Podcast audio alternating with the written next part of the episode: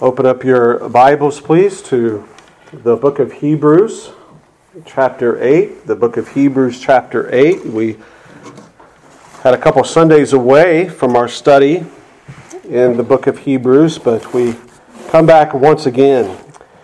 And truly, I think, in light of what we read and what we have been learning in the book of Jeremiah, um, it helps us to better appreciate what we are experiencing in the fullness of the new covenant promises and the new covenant blessings that those under the old covenant did not fully experience in the same way. And so, as our hearts have been prepared, to some degree at least, in our Old Testament reading, we come here to Hebrews chapter 8 once again to conclude chapter 8. Let us look at uh, verse 1 and uh, I'll read all the way down to verse 13. Now, of the things which we have spoken, this is the summary.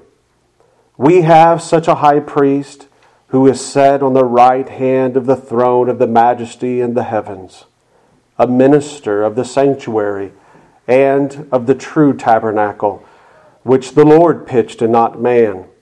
For every high priest is ordained to offer gifts and sacrifices. Wherefore it is of necessity that this man have somewhat also to offer. For he for if he were on earth, he should not be a priest, seeing that there are priests that offer gifts according to the law, who serve unto the example and shadow of heavenly things, as Moses was admonished of God when he was about to make the tabernacle. For see, saith he, that thou make all things according to the pattern showed to thee in the mount. But now hath he obtained a more excellent ministry, by how much also he is the mediator of a better covenant, which was established upon better promises. For if that first covenant had been faultless, then should no place have been sought for the second.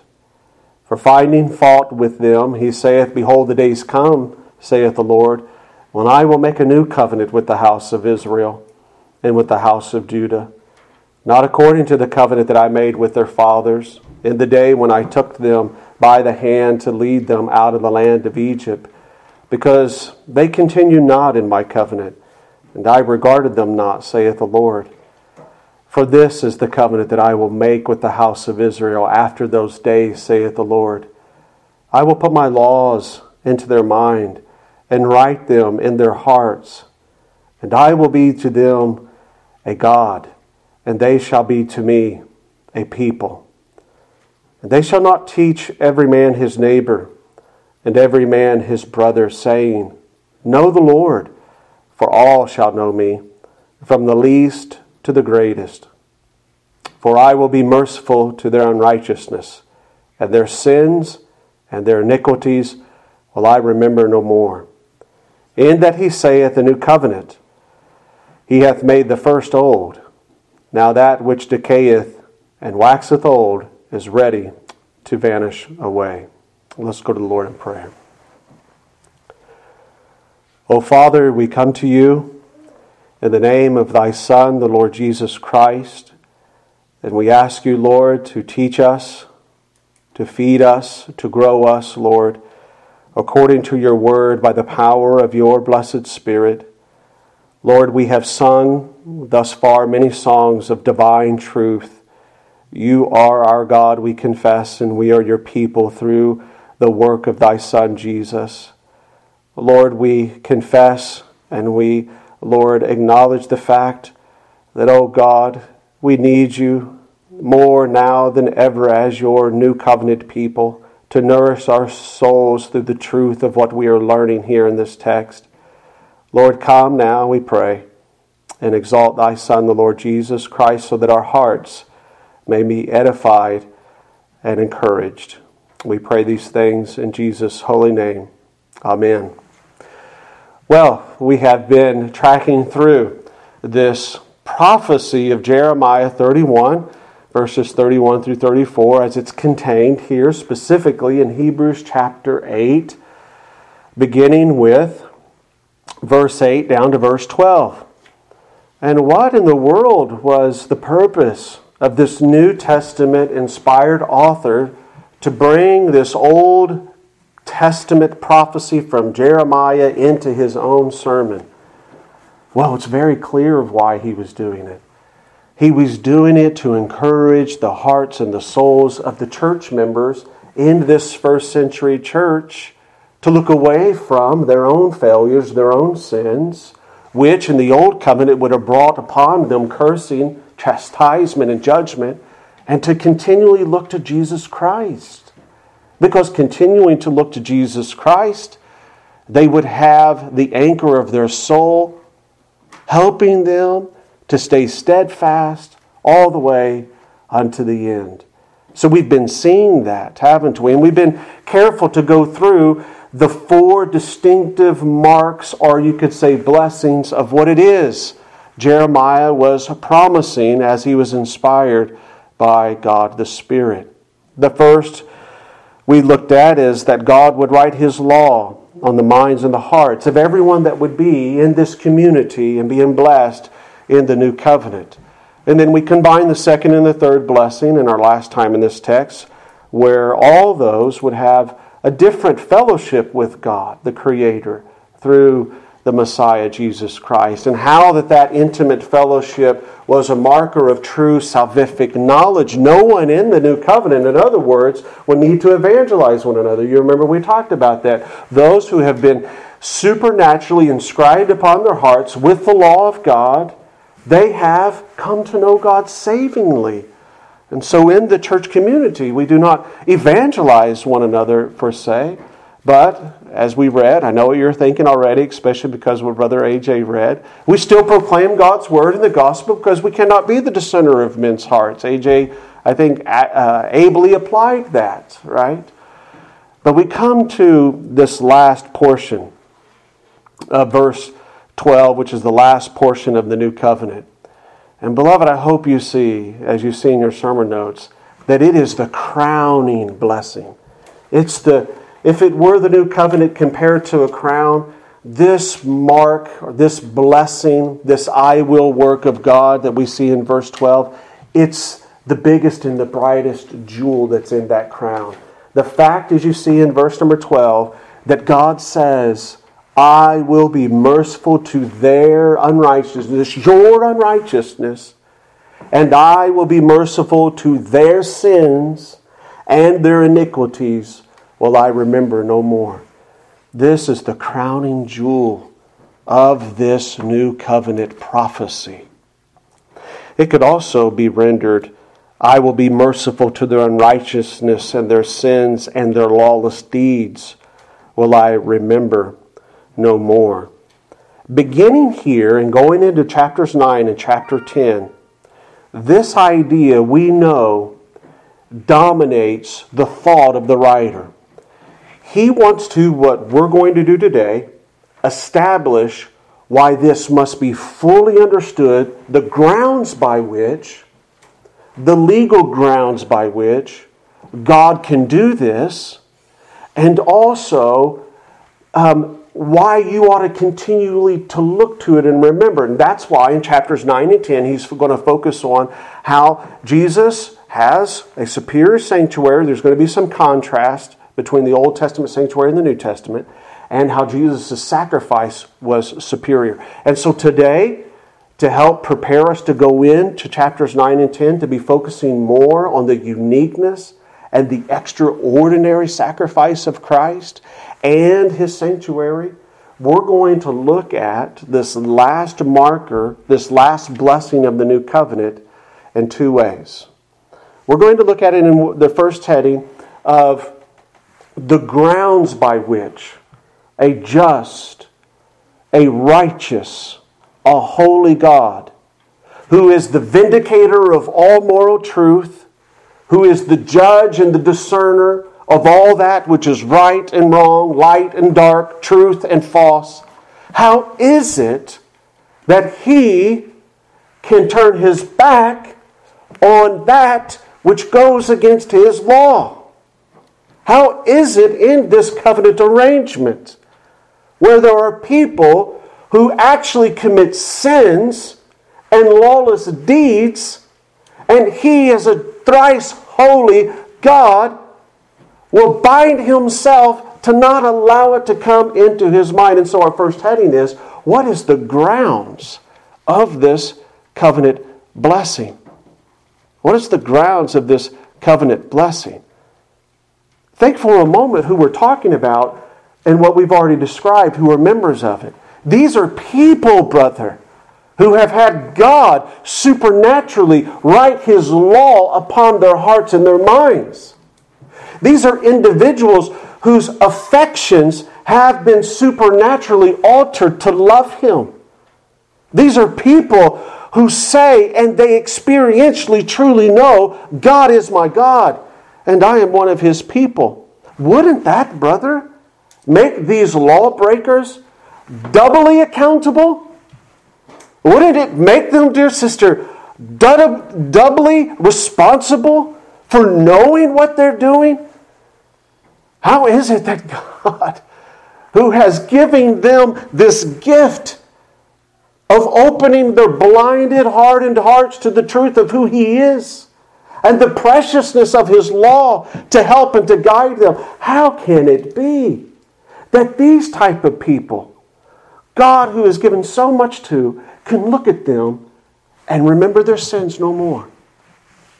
remember their sins no more. These people in the new covenant, are the words, they cannot claim ignorance, can they? Some can probably say ignorance is bliss, but if we properly have handled verses 9 to 11, the new covenant community can't say that. So, how is it? What is the grounds by which God, a holy God, can no longer look and see the sins of these new covenant people? Well, I hope you have your sermon notes because the author has already been showing us the answer of how this is possible. The writer, inspired by the Holy Spirit to the book of Hebrews, he's already being kind of showing us how it is that God, this holy God, won't look at the sins of his people. Look in your notes at Hebrews 1 3.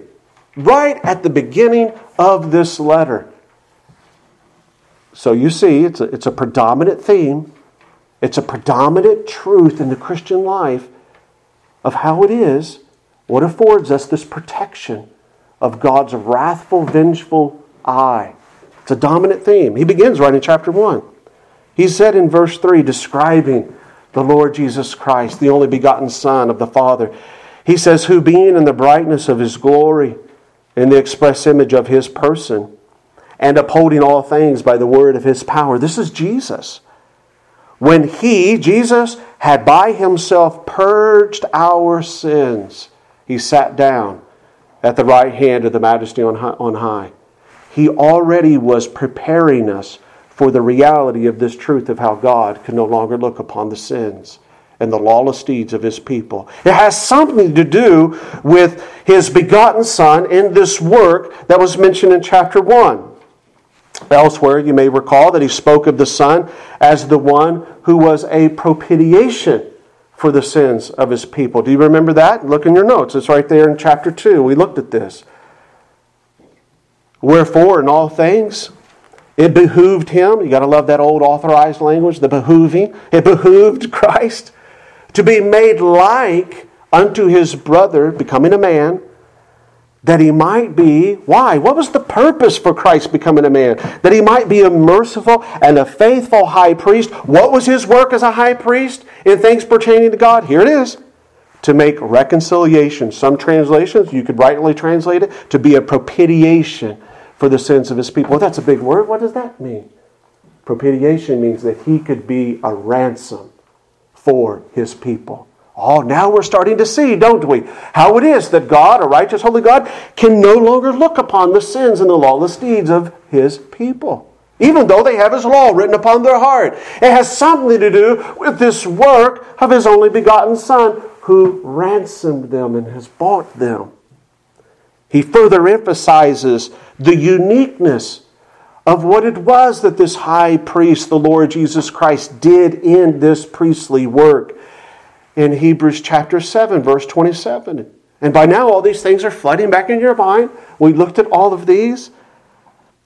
He says there, as you see in your sermon notes, who, referring to Jesus, needeth not daily as those high priests, the ones in the Old Testament, Old Covenant temple, Jesus needeth not daily as those high priests to offer up sacrifices, first for his own sins, because he was sinless, and then for the people's sins. For this he did once when he offered up himself. Now it's coming into full focus, isn't it? How did he how was he a, propiti, a propitiation? How did he purge them from the sins? Oh, he offered up himself. He gave his own life. He spilled his own blood. And so, what we are being taught here, and what would be further clarified in chapters 9 and 10, is that by this sacrificial means that the writer has been pointing to all along the way, this means, or what we could say, this cross work of Jesus, the Son has successfully accomplished full and final atonement. For who? The sins of his people the sins of his people. There is, beloved, not any singular thing that was left undone or left unfinished upon Calvary by which the atoning shed blood of Jesus Christ did not complete, is what verse 12 is teaching us. Because if, if that's so, God doesn't have a legal, a covenantal, a solid ground to stop remembering sins which violate His holy law. This understanding is, of course, as you see in your sermon notes, what lies behind the cry of Jesus on the cross, the Son on the cross, when He says to the Father, It is finished. What is finished? The final and the full atonement, the ransom, the work for all of their sins. Father, now I have taken their sins upon me. You no longer can look upon their sins any more. They have been completely paid. You see, this beckons us to search the scriptures, beloved, and recount in Ephesians 1:11, account in John 17, this narrative that we keep pointing back to, which is so precious, that there was an eternal agreement between the Father and the Son. That if the Son would do this work, this cross work, it would be the legal arrangement that would satisfy the law of God by which our sins will no longer ever be remembered by Him. And so now, in this covenant arrangement that we in theology call the covenant of redemption, this is this agreement that is in scriptures, this theological words that existed in the Trinity, that if the Son does this and the Father will do this. You see, for God now, to, after Jesus has done this work, fulfilled that aspect of the covenant, shedding his blood, it would be unjust, it would be unrighteous for the Father to now look upon the sins of those who Jesus served as a sacrificial lamb. It is based upon this atoning work of Jesus that the promise in Jeremiah 31 regarding this new covenant blessing can be fulfilled, and it's only based upon the atoning work of Jesus Christ. What we see now in verse 12 is that solely on the basis of Jesus making propitiation, Jehovah God is said to be merciful. He's said to be kind in verse 12 to their sins, to remember them no more, their lawless deeds. This posture of Jehovah being described was not according it was not the posture in the covenant of the first covenant, the old covenant. That was not his posture. That was not his demeanor his reaction to the sins of the people. We've been in our Old Testament reading going through Jeremiah. You heard what was even said today. If they did not take the yoke, and it was no light yoke, it was definitely better than death, the yoke of King Nebuchadnezzar upon them, God was going to remove them and destroy them. That's not verse 12 today, where he's not going to remember their sins and their lawless deeds anymore, is it? No, it wasn't. We have repeatedly, in our time together in the book of Hebrews up to this point, demonstrated that under the old covenant, there was no such thing as full and final atonement made for sin. This was why it's described as being weak and described as being faulty. But there was some forgiveness. There was some atonement in that old covenant arrangement that they were under, since we're talking about that. I mean, we should be asking the question did not the Old Testament people of God had forgiveness of their sins through the sacrificial system? Yes, they did. Remember, it wasn't full, it wasn't final. We've demonstrated this before. It was temporal. As we learned just last week, remember we were in Romans 4 and we talked about circumcision. Circumcision and all these other ceremonial acts, they were typical and intended to point the people away from the limits, the weakness of the old covenant to the new covenant promises, which would be fulfilled in the blood and the sacrifice of the promised Messiah. And so, in this sense, considering those Old Testament rites and rituals, the Old Testament sacrifices, they were, in a way, a veiled representation of the promised coming work of the atonement that eventually would be accomplished, as we're learning in Hebrews, through the ministry of Jesus Christ and his cross work. Do you remember I put in your sermon notes how that Paul, but last week, he went through Romans chapter 1 and 2 to demonstrate that all the Gentiles needed a Savior. And then he went from chapter 2 to cha- into chapter 3 to demonstrate that all the Jews needed a Savior. How was that salvation going to come? He told us in Romans 3 23 to 25. Let's look again at it, at it. All have sinned and come short of the glory of God, being justified freely by His grace through the redemption that is in Christ Jesus. Whom God hath set forth to be a propitiation, there's that ransom, through faith in His blood. In His blood. There's the sacrificial work of Jesus.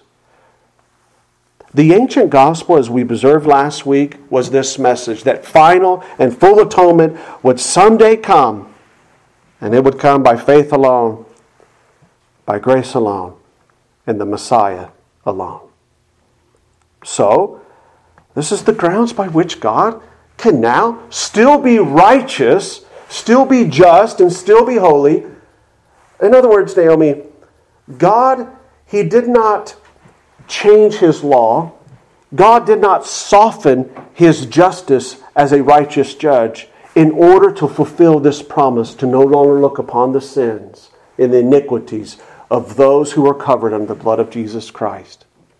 This is common to all society. None of us would tolerate a judge who has double standards, would we? We see it all the time in our politicians, and it irritates us, doesn't it? God's not a double standard God. He is 100% just and holy and righteous.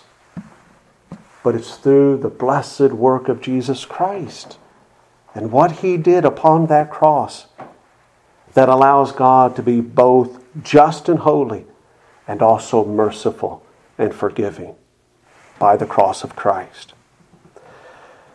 At this point, I think it's safe to conclude that the legal and the covenantal grounds by which Jehovah God will no longer remember the sins of his people and still be righteous and still be a just God is because of the penal substitutionary work of Jesus Christ upon the cross. Amen? But let us now move on to our second heading to consider what I described before as the crowning blessing of the new covenant. And that is this reality that he will cease he will stop remembering the sins of his people.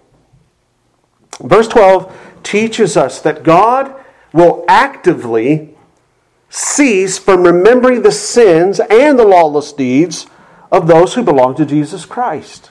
That's what it's teaching us. And, brothers and sisters, this simply but very powerfully means that all those who by faith are covered by the atoning blood of Jesus Christ through faith alone, God will not ever call their sins to his mind for the purpose of condemnation and judgment. He will never do it. It again will be illegal for him to do so, as I just mentioned ago, in connection with the eternal covenant of redemption that he made, the compact, the agreement with the Son. Jesus Christ faithfully and obediently went to the cross and died to cover your sins. And God is teaching us here today, in so much that you are granted the faith to believe that that is your only hope, and you cling to that as your only hope, and you are covered by that blood. He will not remember your sins and hold them up for the purpose of condemnation or judgment. But can we be certain? Can we be so dogmatic? Can I proclaim with boldness such an interpretation to you? I believe I can because I stand upon the Word of God. I allow the Word of God to interpret the Word of God. Look with me in your sermon notes. In the immediate context of this sermonic letter, the inspired writer is going to tell us very shortly in chapter 10, verses 3 and 4, in contrasting the sacrifice of Jesus against the sacrifices of the old covenant, the limits of the old covenant sacrifices. Look what he says, beloved, in verses 3 and 4. In those sacrifices, the old covenant sacrifices, there is remembrance again made for sins every year. Oh, here's the contrast. I'm sorry. No, he goes on to say, For it is not possible that the blood of the bulls and the goats should take away sins. So there is remembrance in them. Now here's the contrast. You see it in verses 12 and 14. But this man, referring to Jesus, after he had offered one sacrifice for sins forever, he does what everybody does when something's completed. He sat down at the right hand of God. For by one offering, it says in verse 14, he hath perfected, completed in the Greek, forever them that are sanctified. So, yes, I can be absolutely dogmatic in my interpretation that that's what that means. Because of what Jesus did. God will no longer remember. Not only can I rest confidently in this interpretation because the text says so, but also the Lord Jesus Christ gave his church other things to help us at this church on a weekly basis. Other churches, they do it at different times. But he gives us other object lessons to remember this new covenant reality, to rest upon, to, to stay fixed upon, to be certain and stand upon his finished work at Calvary. And it's the Lord's Supper. It's the Lord's Supper. I would contend that the Lord's Supper is not just a dead memorial. It's a means of grace in reality and connected to what's being taught here in verse number 12. Now, when I say it's a means of grace, of course, I don't mean that it is, I don't mean that in some kind of sacramental way. I, am not meaning in any way that the, the bread and the juice are effectual in parting us from our sins, nor is our performing the act pardoning us from sin. Rather, what it is, is it's an ordinance, what we do at the Lord's Supper, in which we remember Jesus' once and for all atoning sacrifice. Amen? Which is the very foundational grounds that shields us from the penetrating eye of God and His wrath. So not only do we have the Word of God, but the Lord Jesus Christ also, as a means of grace, beloved, He gives us this thing that we do. Ever thought it is rather odd? The Lord's Supper. And, and, and, and some get confused with it. Some try to say that it's Jesus being sacrificed literally every time it's done, and that they are literally eating Jesus' flesh and they're literally drinking his blood. And this is the, the, this is the mistake of the Roman Catholics and the Greek Orthodox to this day. But, but that's not what's going on in, in the Lord's Supper. What's going on is rather when we come to the Lord's Supper, we're being reminded in humility and gratitude of what has taken place in verse number 12, or what was the grounds of took place in verse number 12. And that promotes in us a posture of humbleness because we know it's by Jesus' blood that we're pardoned. And it promotes within us gratitude because we know who we really are and what our sins truly deserve. So, not only does the text teach us the certainty that God does not remember our sins, but also in the act of the supper, we're being reminded of this. At the Lord's Supper, we embody verse number 12 in our very experience before the throne of grace, and we sing with the hymn writer, For nothing good have I, whereby thy grace to claim, I'll wash my garments white in the blood of Calvary's Lamb. It is entirely contrary to what we just read in those passages of Hebrews regarding the once and final sacrifice of Jesus Christ. We'll unpack this more when we get there. To convey the idea that Jesus is literally being crucified again every single time we take the Lord's Supper. We do not, as members of the new covenant, need a continual remembrance of sin. We do not need a continual sacrifice for sin like the Old Covenant. Once a year on the Day of Atonement. We don't need it once a Sunday here on the Lord's Day. We don't need it once a month because it is finished. We celebrate this existing and perpetual reality, beloved, because Jesus paid it all. Jesus paid it all. We've understood the grounds by which verse number 12 can be um, done by God. We've considered the action of what's really being said and why it's being said. But now I want to move to more of an, uh, an applicatory thought of verse number 12. Okay? What is, why do I call it the crowning jewel of the new covenant? Because, friends, as you see in your notes, this reality that we experience because of the finished work of Jesus grants to us a peaceful, clear conscience with God like nothing else can do. This is, in other words, that which grants us a conscience that is completely at peace with a holy God when we know we have committed sin.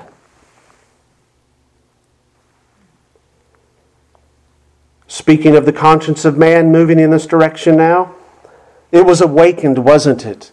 When Adam and Eve disobeyed God's command and they ate from the tree of the knowledge of good and evil. And what happened? Their conscience was awoken. We have transgressed against God's law. We have violated a command from God. Oh no, let us run and hide ourselves. Sin had entered in to their lives. And their conscience was screaming at them You disobeyed God. You disobeyed God. And what was God's reaction to that? His reaction was not, well, it's not a big deal. No, a sacrifice has to be made now. We have to cover this sin. He made a means by which they could be forgiven. But he didn't, but he, but he didn't just act like there was nothing wrong with it. No, it was judged, it was dealt with. And this is what happens to our conscience when we violate the law of God through our own sins. And this is why it can never be useful in order to give us a clear conscience that's at peace. The law will not do that. You remember last week in Romans chapter 4 where Paul was trying to demonstrate that we are justified entirely separate from our works and from our obedience. And one way in which he did that is he said, as you see in your sermon notes, he said, if they which are of the law be heirs, or that is, justified, made right with God, faith is made void. If it's by the law, then faith is made void, and the promise made of none effect. Because why? He said, The law worketh what? Wrath. The, the, the law condemns. The law, when it's used that way, we noticed last week, It's a good way to use the law. That's the purpose of the law. But it can't bring a clear conscience, which is the blessing that every new covenant participant ought to be enjoying, being blessed with, walking in the reality of a clear conscience because of the work of Jesus Christ. That can only be accomplished by the applied atonement of Jesus through faith by grace. And a conscience at peace with God through the work of Christ is what I'm saying we experience in verse number 12. Notice in your notes the byproduct of through faith, trusting in the work of Jesus and Jesus alone as the grounds by which God will not remember your sins, will not remember your lawless deeds. It is the byproduct, your conscience being scrubbed continually of condemnation. I'm trying to help you see that in verse number 12, this promise that God has based upon the sole merits and work of Christ is the blessing that you have, that you ought to be experiencing. And so when the law condemns, the new covenant participant who is trusting upon nothing but the blood that we sung, they bring their sins, they bring their failures, they bring their miserable attempts to win the favor of God by their own good deeds. Where? To the foot of the cross. And it's there at the foot of the cross. What do they find? The pooled blood of Jesus Christ. That's what you find in those times to purge your conscience clean. Beloved, it is there, and it is only there, prostrated at the cross, can you ever hope to find a peaceful conscience. Notice with me in your sermon notes how later on the inspired writer of Hebrews is going to connect this atoning work of Jesus Christ and the clear conscience that only it can give. In contrast against the old covenant that had the consciousness of their sins, their failures to keep the rules, their failures to keep the law perfectly over their head until the day of atonement.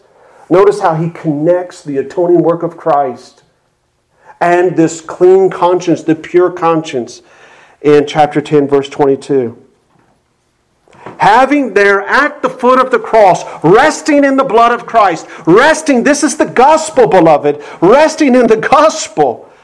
That it is, you sing it Sunday after Sunday, you witness it, hopefully, many times to your friends and family. You catechize your children and yourselves with it, but what I'm saying is, do you really believe it now? How have you come in here to this place of worship now? Have you come in here with a heart that's bursting at the seams for the work of Christ and what He's given you in the new covenant? Are you still allowing the condemnation to loom over your head that God has already forgiven and forgotten? There are many in the new covenant that walk around with this melancholy, my, my dog just got shot attitude and we ought to be the most free, liberated, joyful people on the planet Earth. This is why he says in, ver- in chapter 10, verse 22, coming back to my point, he says, once you've experienced this, oh, once you've grasped the fulfillment of Jeremiah 31, once you first century Christians realize that you are in the midst of God fulfilling this, walk away from your dead works of faith trying to please God. Rest in Christ and his, his blood alone. Notice the application in chapter 10, verse 22. Draw near with a true heart in full assurance of faith your assurance in how good you, your assurance in your obedience, your assurance in your law keeping, your assurance in your perpetual remembering to do everything you're supposed to. No, no, no, no. Having your heart sprinkled from an evil conscience and our bodies washed with pure water, let us hold fast the profession of our faith. What is the profession of our faith? Jesus has paid it all. Draw near as new covenant members, as participants in this better covenant, who has Christ as our mediator, brothers and sisters, we are freed from the stranglehold of a guilty conscience. you know what this historically has been called by the church? Christian liberty. I know you. I, we talk about this sometimes. Christian liberty means a lot of things nowadays. This is what Christian liberty means. What we're talking about. Knowing that under Christ, God will never remember my sins anymore. I think I give it to you in sermon notes. It's this idea of what I'm trying to capture here is wonderfully articulated in the Second London Confession of Faith, chapter 21, chapter 1. And it's notice that this blessing in the new covenant, it affords us this liberty. In a negative way, we're freed from some things, and unto other things in a positive sense. I think it's in your sermon notes. Uh, look at, or if not, there's a lot of these floating around in the pews. The Second London Confession of Faith. Chapter 21, paragraph 1 says, The liberty which Christ has purchased, there's that propitiation language, has purchased for believers under the gospel. It consists in what? Their freedom from the guilt of sin the condemning wrath of God. Beloved, that's Hebrews 8 12. That's what we're here learning. We're swimming in this today. It frees them from the severity and curse of the law. And they're being delivered from this present evil world. It delivers them from the bondage to Satan. Why? Because God's written his law upon their heart and mind. They're not enslaved to this evil world to just think like robots to everything that's presented to them. No, they've been set free from these things, from these shackles. And they've been freed from the dominion of sin. Notice the word dominion. Not that they've been freed from sin, from the dominion of sin. From the evil of afflictions, the fear and the sting of death, the victory over the grave and everlasting damnation. That's what 812 the covenant grounds by which God will not do this is supposed to reassure you that you are free from. And notice what you're free unto now in this work, in this new covenant work of having God right along the law, and, and you knowing that He will never remember your sins anymore, your lawless deeds. Also, now in your free access to God. He's not that thundering cloud upon Mount Sinai. No, through this blessed means, through the Savior, He is Abba Father. I know I'm coming into his presence, AJ, covered with the blood of Christ. And I can sincerely, I can call him Father. There's a free access to God. There's, there's a, we talked about this when it says, You will know him, and I will be their God, and they will be their people. And also, it goes on to say, They're yielding obedience unto him how do they yield obedience unto him? Not out of slavish fear. Big contrast there between the old covenant reality and the new covenant reality of being one of God's children and knowing because of the work of Christ, He doesn't remember my sins and He will not use them against me, Eddie, in times of judgment or cursing. So I don't serve Him out of slavish fear. Sisters in the church, why do you seek to be faithful helpmeets and wives to your husband? I pray you don't do it out of slavish fear. you might think sometimes, I, yeah, husbands, why? Why, when everything in your, you know, fallen flesh says, I'm throwing in the towel, you still sacrifice and you lead to the best of your sanctified ability your family? Not out of slavish fear. Brother Ross, why do you Get up and bring your young boys to church on Sunday when you can do 101 other things on this day in your free time. I hope and I know you, brother, it's not out of slavish fear, is it? You know it and you do it because Jesus paid it all. Amen? That's why we do it. In this statement of biblical truth that we just read from our confession, we learn that in Christ and because of Christ, we are truly set free to pursue living, obedient, and righteous lives because of what Christ has done. That's why we do it all. Is it done perfectly? No, of course it's not. But it is done with grace. that God supplies. Is it done pridefully? Yeah, sometimes. That's why Paul says sometimes I, you know, I do the things I don't even want to do. And sometimes he, he makes the, uh, the idea in, in the book of Romans where when he does good, there's a root of pride involved in it. But at times it's done in humility.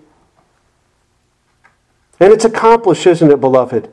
This application of this reality of verse 12 in our lives of a clear conscience, maintaining that with God, it is accomplished in our lives one day at a time. And someday it'll come to a complete end. And what's that end of it all? I think I could summarize it well in the words of Jesus. I'm sorry, not in the words of Jesus, but in the work of Jesus. Ephesians 5:27. The purpose is to present to himself a glorious church, not having spot or wrinkle or any such thing, but that it should be holy and without blemish. So, in this granting of a clear conscience, let's for a moment just acknowledge the fact and not kid ourselves that we do really silly things at times, right? we do sinful things at times. Occasionally, we will really hurt other people by our words, by our actions. And even if it doesn't involve another person, we sin against God. Do we have a remedy for a conscience at those times? I get it. Okay, Doug. I see what you're saying, Pastor Doug. Uh, I come to the cross. I believe in Jesus' atoning blood. And, and, and thereby, in a real biblical, legal way, God, a righteous, holy God, will never remember my sins. Is that just a one time thing? Or what happens after that when I sin? Do I have to go back and get saved again?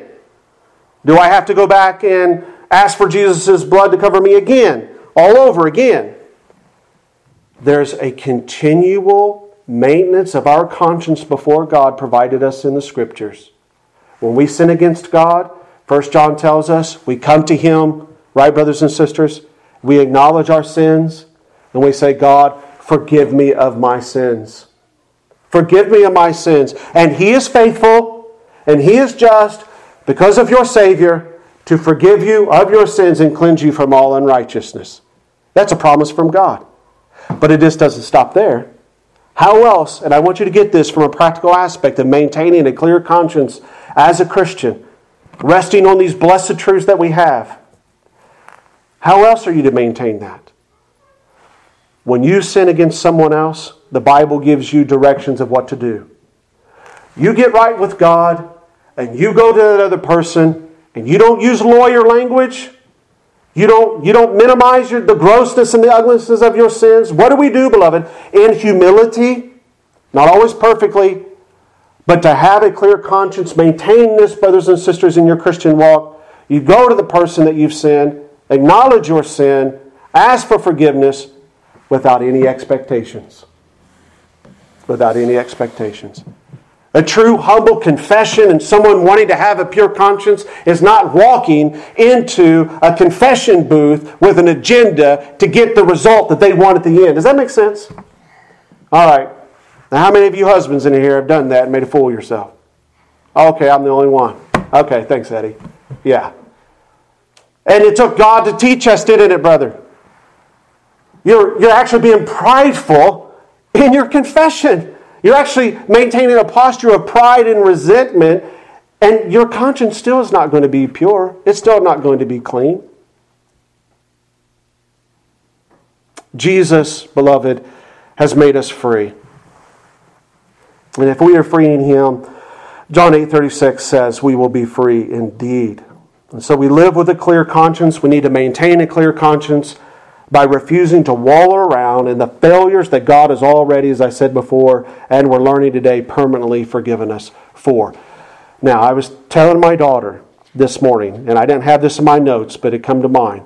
At this point, it's very important of what we're saying that we avoid two ditches. The one ditch is that we take this blessed truth and we turn it into lasciviousness.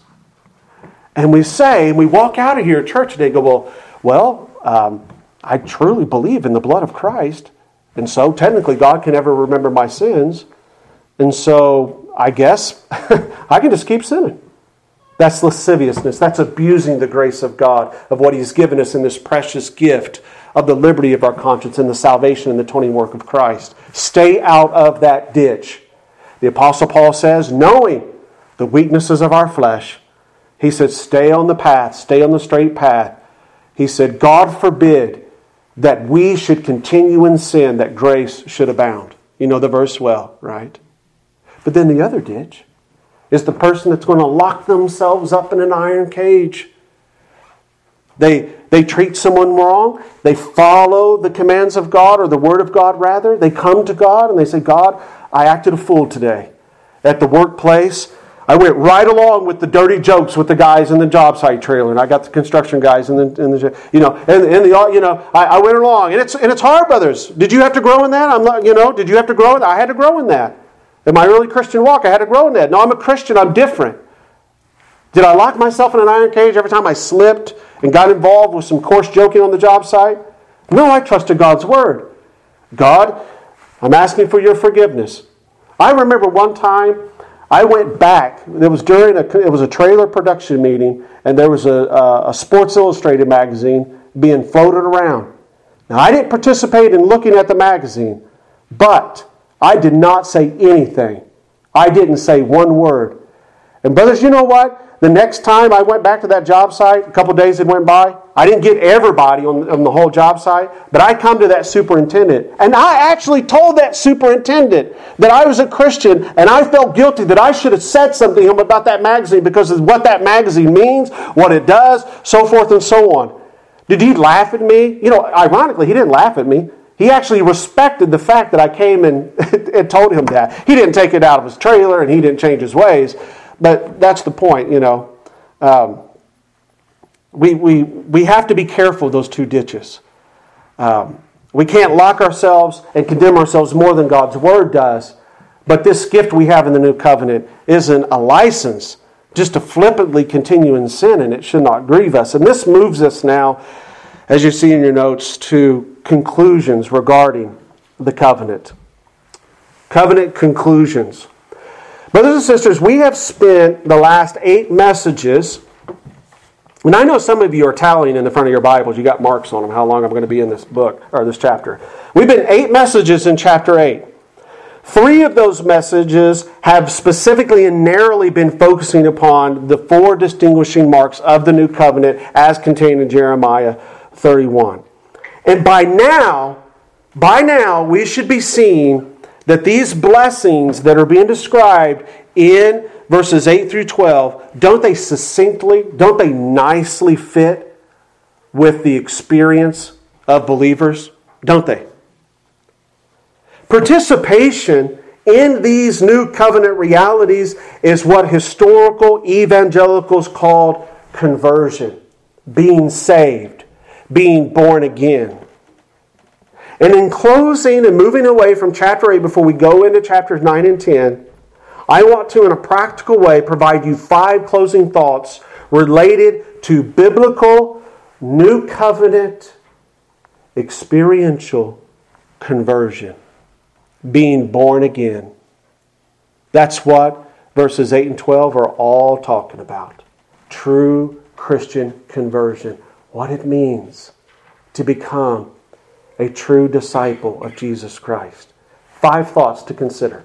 The first one is is that biblical conversion being changed, something happening supernaturally, it is a scriptural thing. Meaning that it plainly is mentioned in the Bible. Psalms 9 7 is just one place. It says, Sinners shall be converted unto thee. They're not going to be the same. It's a biblical truth new covenant realities. This experiential aspect of the Christian faith, being born again, converted, is a scriptural thing. It's also a necessary thing. Without conversion, we cannot serve God, we cannot obey God on earth. Naturally speaking, every boy, every girl that has come into the world, grown up to be a man and a woman, they do not have, they do not possess that which can believe upon the Lord, Lord God savingly. They can go get groceries for their next door neighbor, but coming to a true love, for the Son of God, they naturally are not born with it. They're not born naturally with a fear of God in the sense that they reverence Him and they are concerned about violating His law. The psalmist says that the heavens declare that He exists, but still man continues to sin and he doesn't care. Why? Because he doesn't have a fear of God. Naturally, he's born iniquity and sin. So, conversion is a necessary thing. This is why Jesus said in John 3 7 to Nicodemus, Marvel not that I say unto thee, ye must be born again. You must have God's law written upon your heart. You must be one of God's people. He must be your God. You must be covered under the blood of the promised Messiah, Nicodemus. But also, understand that what we've been learning in verses 8 through 12, describing real conversion, it is a possible thing. It's a possible thing. Some may wrongly think that biblical conversion is only possible for a favored few people. They're on the outside looking in, but it's not for them. Some perhaps who may be listening to this message or even here today may think that it's too late for them to become a Christian. They think I've been putting it off all my life. Some may be thinking I've been putting on a show that I really am a Christian all my life. It's not possible for me now really to confess and to acknowledge that I am a rotten, guilty, filthy sinner and I need to be covered with the blood of Christ because I've been comparing myself with everyone else in the church, and I've been doing pretty good. It's impossible now for me to have this conversion you're talking about in verses 8 through 12. My case is hopeless. Well, left to you, friend, it is hopeless. But it's not left to you. Dear friend, conversion is a possible thing because of the mighty, powerful work of your Lord Jesus Christ upon the cross. Today, could be the day of someone's conversion. Today could be the day where they finally acknowledge the truth of themselves, quit playing a charade, quit playing a game, and actually come in a salvific way to the foot of the cross and repent of all of their sins and cast all of their hope upon the blood of Jesus Christ. Conversion is not only a biblical thing, a necessary thing, a possible thing, but it's a joyful thing, church. Think for a moment what we have been learning during these last three messages in dealing with the new covenant blessings. Dear friends, evangelical, new covenant conversion, it is a joyful thing. I mentioned it before, but I'm afraid that because of the abuses of the prosperity ministries that surround us so much, we don't speak enough about the genuine happiness and the genuine joy of being one of Christ's blood bought disciples. And could it be that some are looking upon our Christian testimony and they're thinking to themselves, looking at us, boy, to be a Christian would mean that I would have to become the most melancholy, miserable, low spirited person and look always on the negative side of things. Because that's what it looks like is these Christians are all about. Is that the testimony we're giving? We're in verses 8 and 12? Uh, now, of course, of course, we're not ostriches with our heads in the sands. But if we are finding ourselves more on the side of pessimism instead of optimism, are we really, truly believing the theology that we say the Bible teaches? All of us say here today, Jesus paid it all. God the Father doesn't see my sins anymore. Christ is sitting upon the right hand of God because it is finished. Do we live like that? Do we live like that? This was a sobering reality to me. I probably have been the most melancholy, droopy person all week long. And guess what I did? I came into the house last night, and don't we have to do this, brothers and sisters? We have to kick ourselves in the flesh sometimes and say, Wake up! Quit why are you acting like this? Men, I'm telling you, we set the tone for our homes. If we're going to be the melancholy, negative, you know, I got Jesus and everything's okay for me, but you know, everything else is just falling apart, blah, blah, blah. Don't be surprised if that's the culture, if that's the spirit in your home. I'm not trying to put too much weight on you guys, I'm just saying from experience. If I'm that way, it dominates my home. But if I'm on the other side of the things, and I have every reason to be. You and I have every reason to be. We have Jesus Christ. We have it all. We've been forgiven of all. All we're waiting for now is the end of the story to be wrapped up. And He's enabled me to be a part of this story in order to be salt and light. Man, we should be on fire, church, for the joy and the glory of our Savior Jesus Christ. It could be contagious. It can be contagious. What are people seeing in our lives? Lastly, and I'll end with this it's not only a biblical thing, a necessary thing, a possible thing, a joyful thing, but it's something that can be seen. Biblical version is something that can be seen. Verses 8 through 12, someone coming into the new covenant, being a member of the new covenant, it is something that can be seen. I'm going to end with a couple quotes from J.C. Ryle. We have this in, in our, our literature rack back there. I'd encourage you to get it. He says this quote, Many have imagined themselves converted because of some carnal feelings of being excited.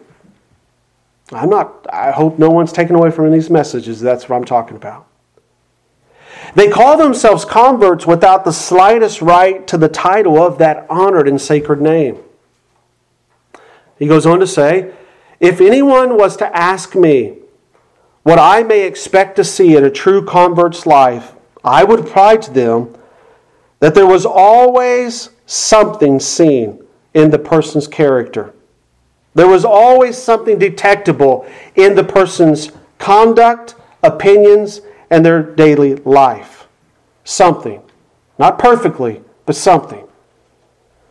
You may not see them in perfection, but you will see them in something peculiar, something distinct, something different from those who do not claim to be converts. And this goes right back to what AJ says, doesn't it, in his application of Acts 26 this morning.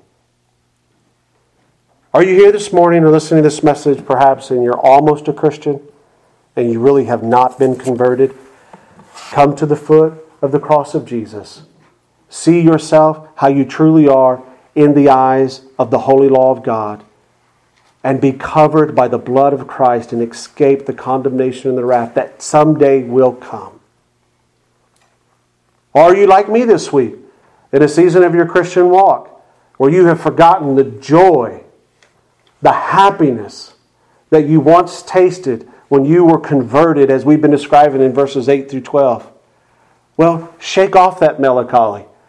Shake off all of those pessimistic, negative things that are, that are putting out your light, dimming your light, brothers and sisters, and shine for the glory of your Savior Jesus Christ, first in your marriage, first in your home, and then in those who you come in contact with, with throughout the week in the workplace. Let's go to the Lord in prayer. Heavenly Father, O oh God, we thank you for your word. We thank you for the blessed reality of the work that you have done through the power of your Spirit by bringing, Lord, blind sinners into the light and the truth of your Son, Jesus Christ. We thank you that being covered with the blood of Jesus Christ, meaning trusting in, casting all hope in, placing our faith in Christ and his work upon the cross, you have given us a commitment, a legal bound commitment to never remember our sins, and to have mercy upon us, Lord, even in our times of transgressions. Oh, Father, I pray that you would come alongside every individual that you have placed your law within their heart and mind today. You would help us, oh God, to be the salt and light that we have been called to be, that you would help us, Lord, if we are here and we are uh, more, Lord, in a time of, of doubting and just darkness. I, I pray, God, that you would lift up your saint. I pray that you would point him again to, to Christ. I pray, oh God, also that you would, Lord, use these truths. Use these truths to, to help us be more fixed upon the truth of the gospel. These are the foundations of the gospel. Help us, Lord, to be settled in them and to be able to use them, uh, articulate them, explain them to others when others need, Lord, hope, when others need encouragement, or when others need to be shown their need of a Savior. Help us to point them to the blood, the blood of our Savior Jesus Christ. We bless you and we thank you in all things. In his holy and precious name we pray. Amen.